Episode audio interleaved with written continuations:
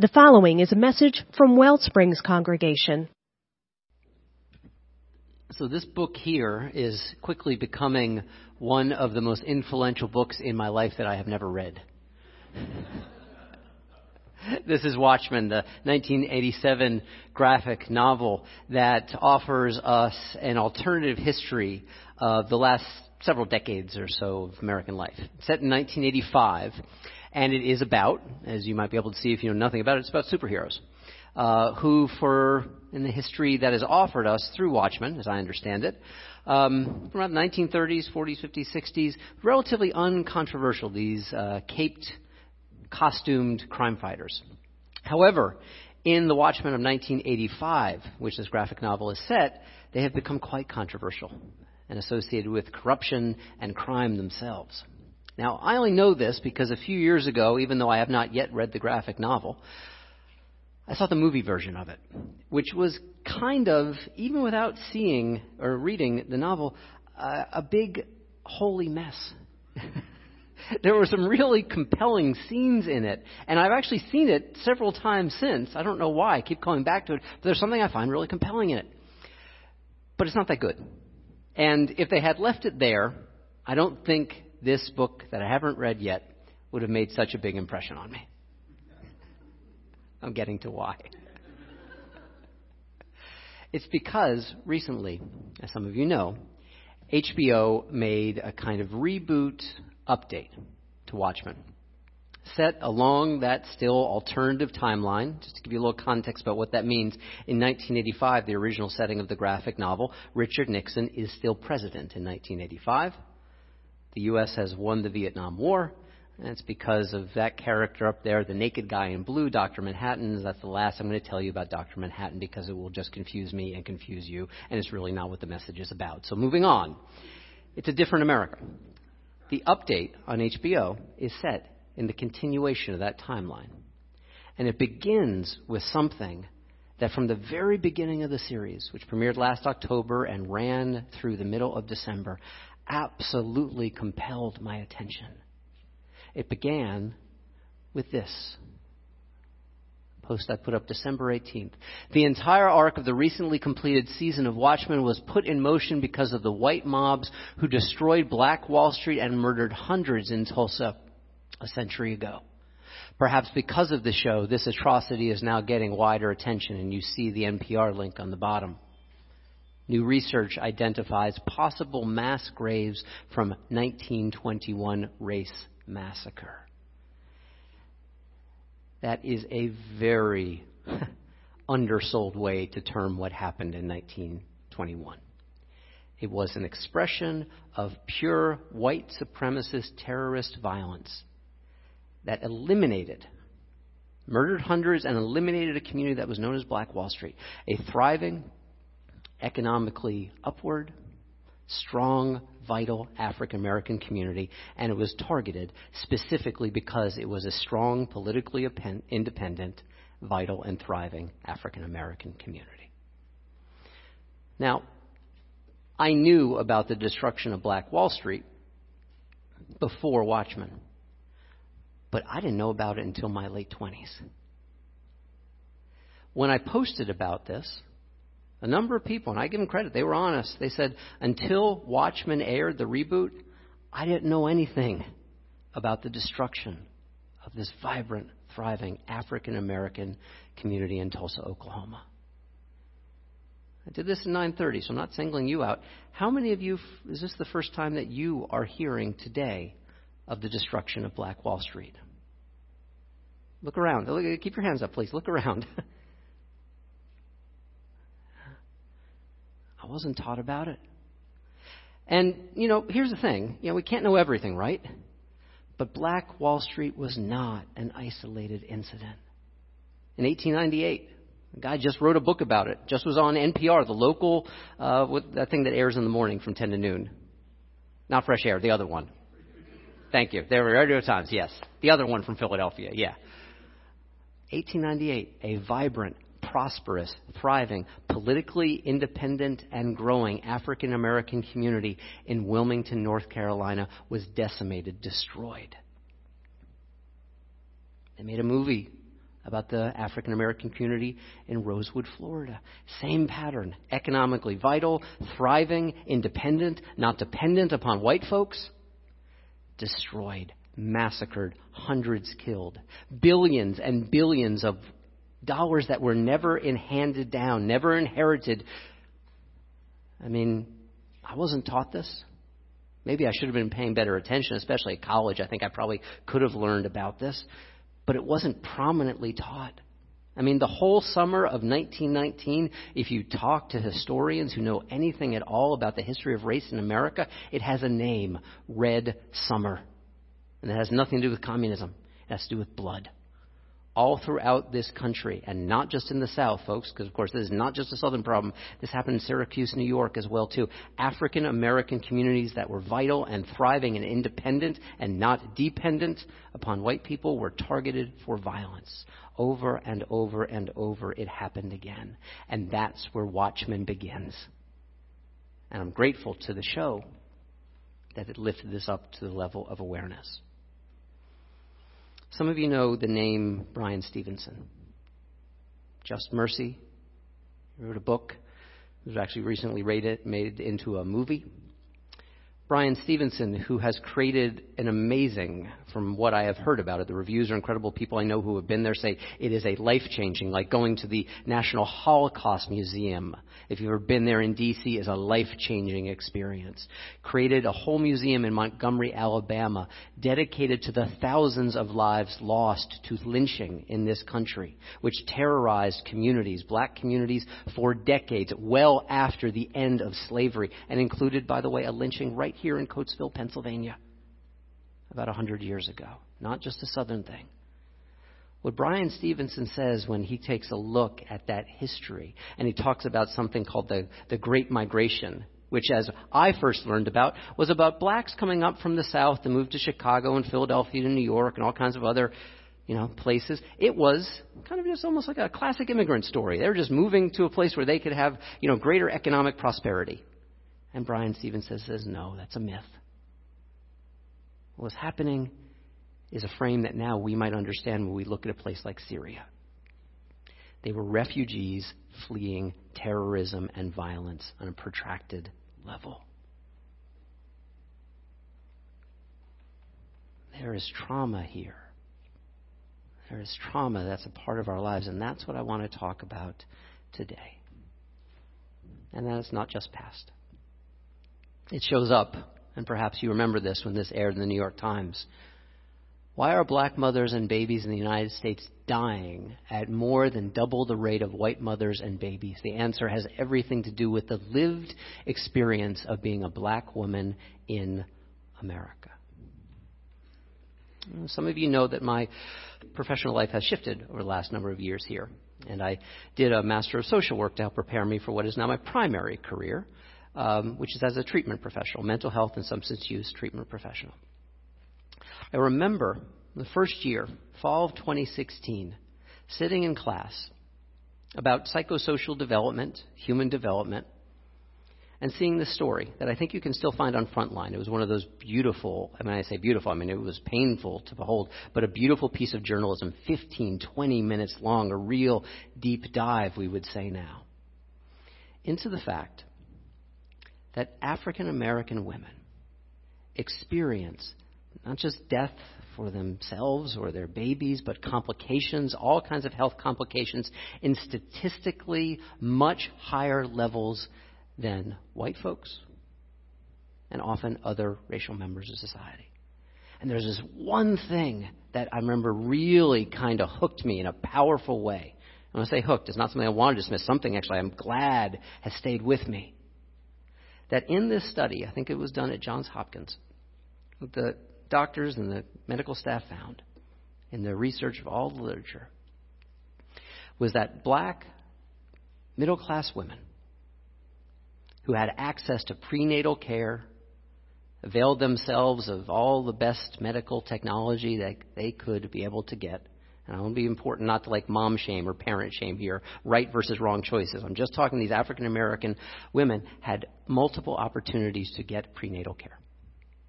Had statistically and consistently, statistically meaningful, much higher incidences of death and complications during the births than white women who were poor and did not have access to medical care. It shows up over and over and over again. What this points to is something that I don't have a ton of time to explain today, but it's called epigenetic change, which is that when you have people, a culture, who have been traumatized and have experienced great pain over time, those changes get handed off to their children. Certain genes for stress get turned on, and certain genes for stress get turned off. Why this story, this research stuck with me, is because it punctured for me a myth that was already kind of teetering in my mind, which is the myth of American individualism. If we only make the right choices ourselves, everything will turn out okay. If we only do what we're supposed to, everything should turn out fine. But here we have real lived lives, and the research tells us beyond a shadow of a doubt, controlling for all the variables, women who made all the right choices, and yet had decidedly poorer, at times devastating outcomes.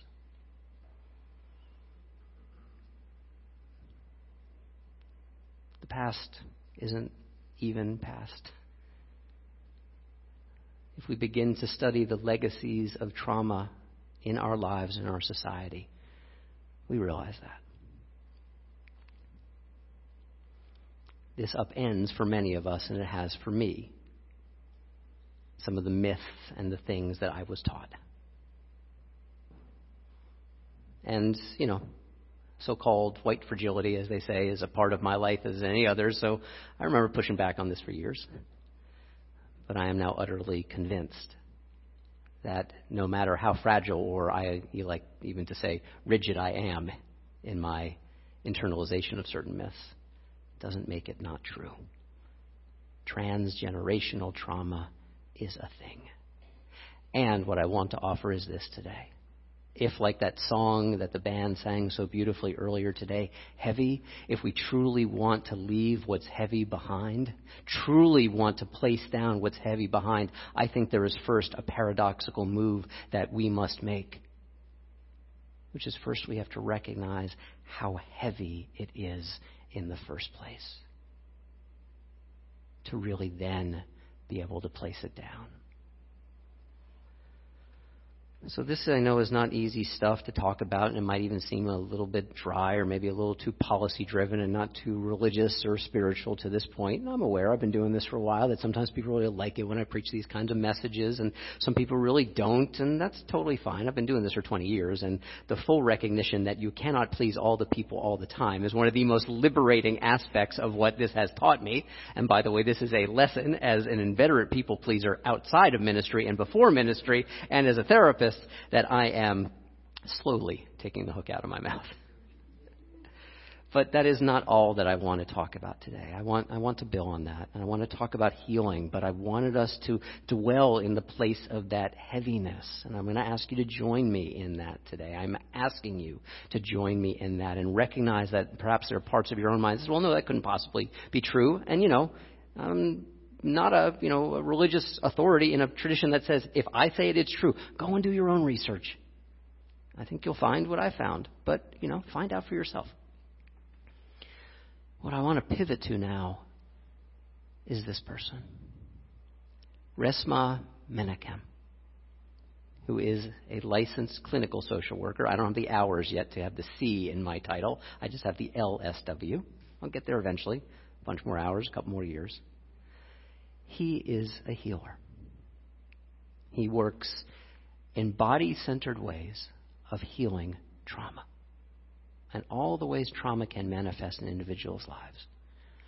He wrote a really powerful book called My Grandmother's Hands Racialized Trauma and the Pathway to Mending Our Hearts and Bodies. Resmaa Menakem. Now he takes that image of his grandmother's hands recognizing that her hands made his hands. And specifically, he says her hands bore the full weight of history within them. He said they were gnarled and cut and also strong and resilient. They bore the marks of trauma and resilience within them because after, well after, slavery ended. And again, if you believe the myth, well, slavery ended a long time ago. She was a sharecropper, barely scraping by, and she had to pick cotton for a living, and she had to pick a lot of it and I don't know, I've never been around a cotton plant, but I know people have, there are sharp bristles that will cut you and make you bleed. And that happened to her over and over and over again. So grandmother's hands, Resmaa Menakem's grandmother's hands, were scarred and tough and strong and beautiful why I love what Resmaa Menakem talks about is not just that legacy that the research points to, how trauma is handed down in generations or across generations in the black community.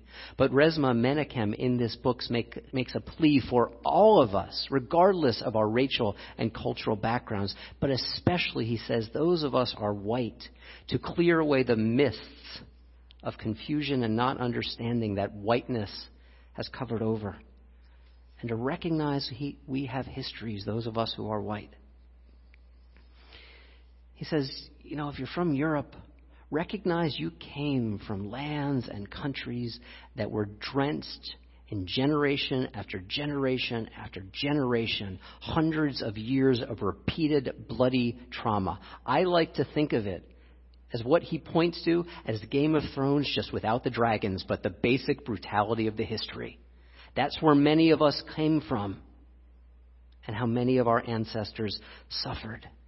What Resmaa Menakem wants to say is if we can move past the myth, the hiding, the blindness of whiteness, we can actually recognize how much trauma our ancestors may have experienced. And that could be a way of building the compassionate solidarity that we need to recognize the heaviness that is still in our midst and feel that heaviness so that eventually we might be able to put it down.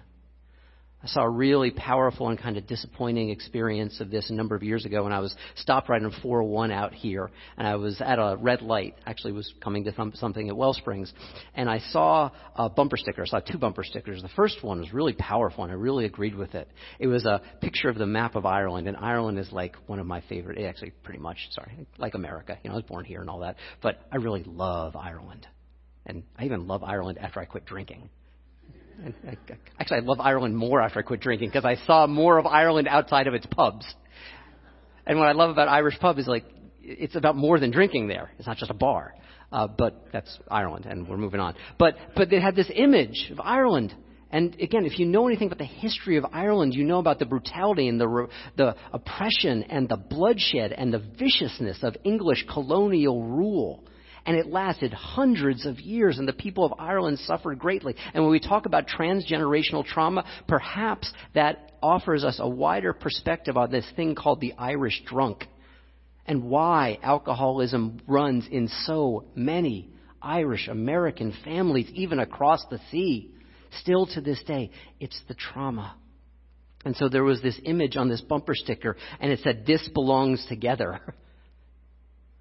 You know, Northern Ireland's Ireland. Again, that's a powerful, resilient, resistant voice saying this is a scarred land that needs to be made whole. And then there's a whole other bumper sticker right next to it. All lives matter. All lives matter, that white, fragile thing that, oh, no, no, the minute a lot of white folks hear black lives matter, no, no, all lives matter.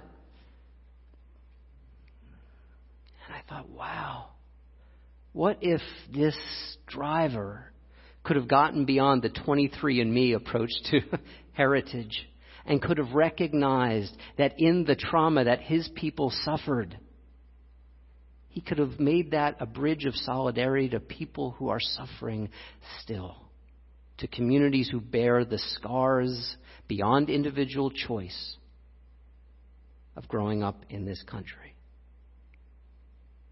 and could pay attention to that. This is what Resmaa Menakem asks us all to do to recognize the people we come from and how, how they help to make us and how their trauma and their pain also informs our own. We don't even have to know all their stories. We just have to be open to the awareness. And this awareness, I have to tell you, for me is personally transformative professionally transformative, both in my ministry and even more, I would say, because it shows up every single day as a treatment professional, as someone who is a mental health and substance use disorder professional. And it shows up this kind of awareness, moving beyond just the dysfunction or the disorder into this kind of articulation by this, another of my most wonderful, beloved teachers, Gabor Maté, who worked for decades in a community in Vancouver in British Columbia in Canada, working with people who were discarded by the rest of society. Sex workers and people with profound and painful addictions. And what he found over and over and over again was that in their lives and also the lives of the people that they came from and the people that they came from, trauma pain that was overwhelming and found its expression in mental health disorders and in addiction. And so Gabor Maté as a healer, and by the way, I say this as a person in recovery. Sometimes people who are actively using do harmful things. I did. And that's my work to clean up. And it's all our individual work. But to not stay stuck in the shame or the pain of that, means also mean getting in touch with our own pain so we can be more skillful in responding to that pain. And so Gabor Maté asks not why the addiction, but why the pain? What leads to that in the first place?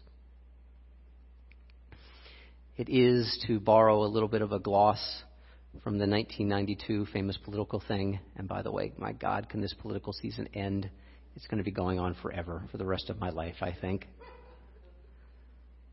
But borrowing from 1992, it's the economy stupid, remember? And I'm not calling you stupid, I'm just using the phrase. But here's what I believe, and here's what I am paying attention through this never ending political season. I'm paying attention to those candidates whose policies most address this. It's the trauma, stupid. It's the trauma, seriously. That's what at the, is at the root of all this heaviness and this pain that still we don't want to acknowledge. Not collectively, at least. And I understand and I accept, begrudgingly, we're not voting for the social worker president of the United States of America. But I would like at least some candidates who kind of get that they've got to point in that direction to address the root of our pain. That if we want to inherit all the great things about this country, you know, the July 4th celebrations and the very, very imperfect but still wonderfully aspirational Declaration of Independence, that it means also accepting Black Wall Street. We want to accept jazz. We've also got to accept what happened in Wilmington, North Carolina, and the Red Summer. And I'd say this is inherently, inherently spiritual work. This kind of willingness to turn towards rather than away from the pain. As a great Persian poet, Rumi, put it. Keep looking at the bandage place. It's where the light enters you. And particularly for a story that, for my own spiritual makeup, is incredibly important. One of my most important stories that I stay with on a regular, if not daily basis. It is the story of the Buddha's awakening. Not when he became a god, because he wasn't, and not when he became the wisest teacher of all time, because he wasn't, but when he became simply what the word Buddha means the awakened one. And not the awakened one. It's something we all can do. And if you know anything about the Buddha's story, he had this thing where he recognized all of the different forms of life that he was before he became this current form.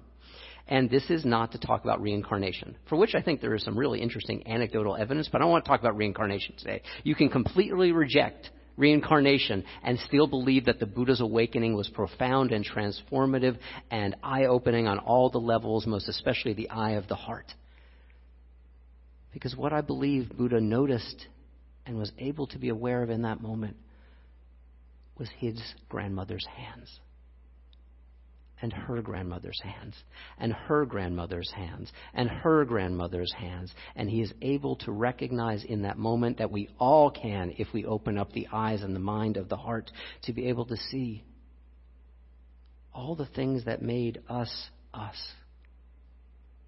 Because this is the place where two words that are often used uh, oppositionally actually find their unification karma and grace. Karma is just understanding, again, totally non metaphysical, just how cause and consequence operate in our lives. But the accepting of all the causes and consequences that made us who we are, the full realization of that, allows us to perhaps open to grace,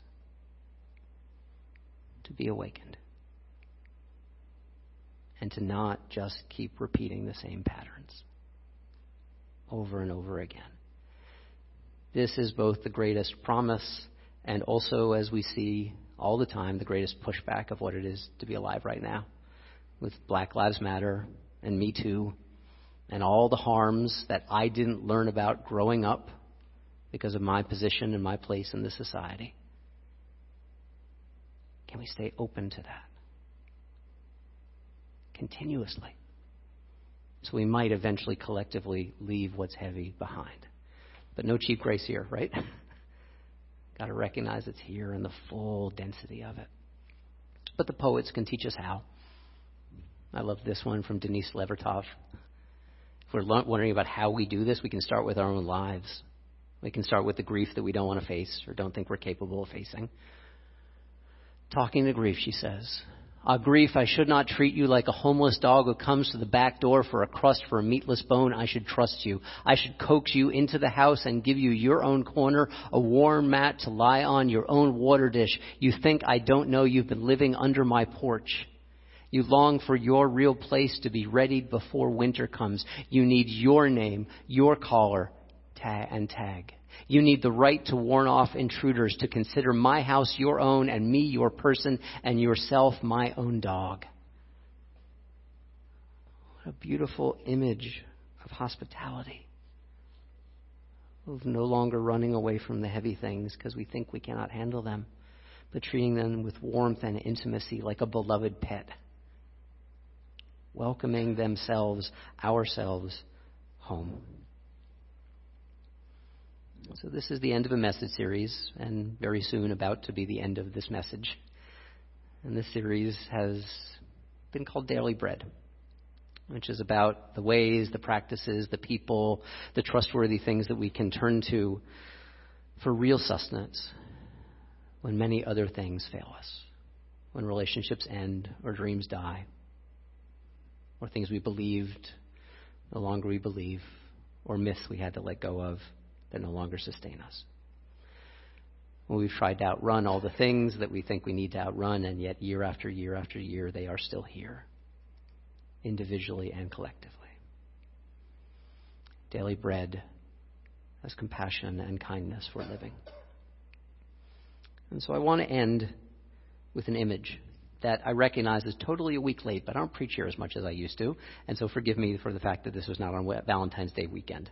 But this image and I've shared some of this, uh, this story with you, which is now a decade old. My God, about it. That was the summer I turned 40. I'm turning 50. Oh my, yeah, a decade old.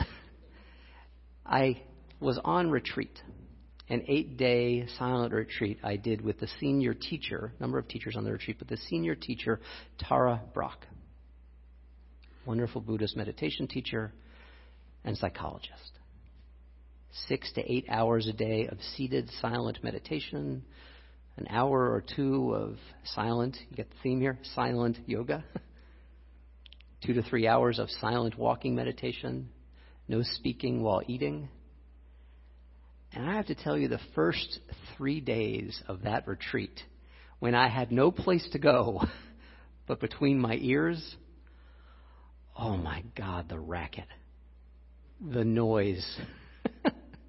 The constant stream of nonsense and BS and repeated themes and players on the stage. And I was just GTFO. and it took all my strength to stay on retreat. But I made a promise to myself. And that's really what the retreat is about. See the repeated habits and stories and patterns and make space for them like that beloved Denise Levertov dog and give it space and see what happens when we make a home. And I must tell you, the last half of that retreat was the most sustained, non elevated, non getting high form of sustainable bliss that I have ever experienced in my life. And by the way, all the same BS and nonsense came up in my head. I just quit fighting it. Like a beach ball we release from under the waves that then can sit on top of the waves and the wind blows away. It was blissful. And it was a profound experience of love. And on the final day, the final night of the retreat, I had a dream. And the dream involved these candy hearts. And that's why I told you it was led by Tara Brach. Brach's candies, like, you know, my brain is not that clever. Like, you can put the pieces together here, folks. it's about to get even more obvious in a second. I was wearing a hoodie in this dream, and the hoodie had a pouch. And I wanted something to eat. And all I had to eat in this pouch was seemingly a never ending supply of candy hearts. And I reached in, I grabbed one of those candy hearts, but damn it, it was broken. Psh, I don't want that. I want a whole freaking heart. And I kept digging in. Broken heart, broken heart, broken heart, no whole hearts, broken heart, no whole hearts, broken hearts. And because this was a dream, this went on for hours, if not days. And I could not find a single whole heart to save my life. I just want one whole heart.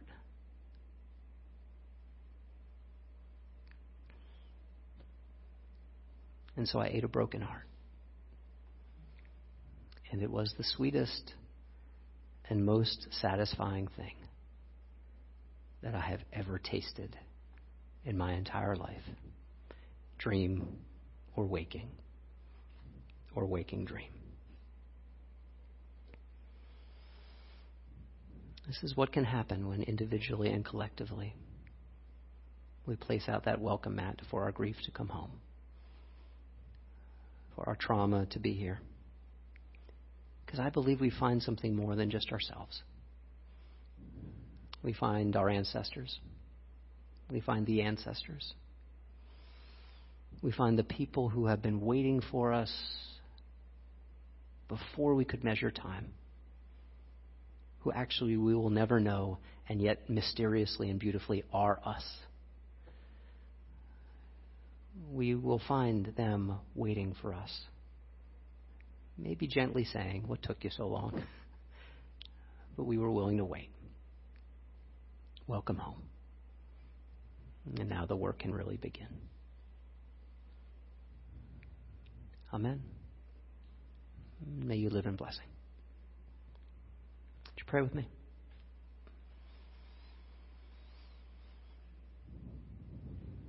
Great and abiding Spirit, as the biblical witness says, there are a cloud of witnesses here with us this moment. And they haven't been waiting for us with impatience, they've just been patiently waiting for us to be able to turn towards the work that is ours to do with compassion, with love, to end on the individual levels and the big, huge collective levels, which shows up at both which is the pain we don't want to face, the things we keep running from. When we can do that, we actually find that it's not work at all. It might make us sweat, and it probably will make us cry. But it also will teach us how to love beyond expectation, love beyond condition, and love with our broken and yet still mysteriously full and very sweet hearts. Amen. If you enjoyed this message and would like to support the mission of Wellsprings, go to our website, wellspringsuu.org. That's Wellsprings, the letters uu.org.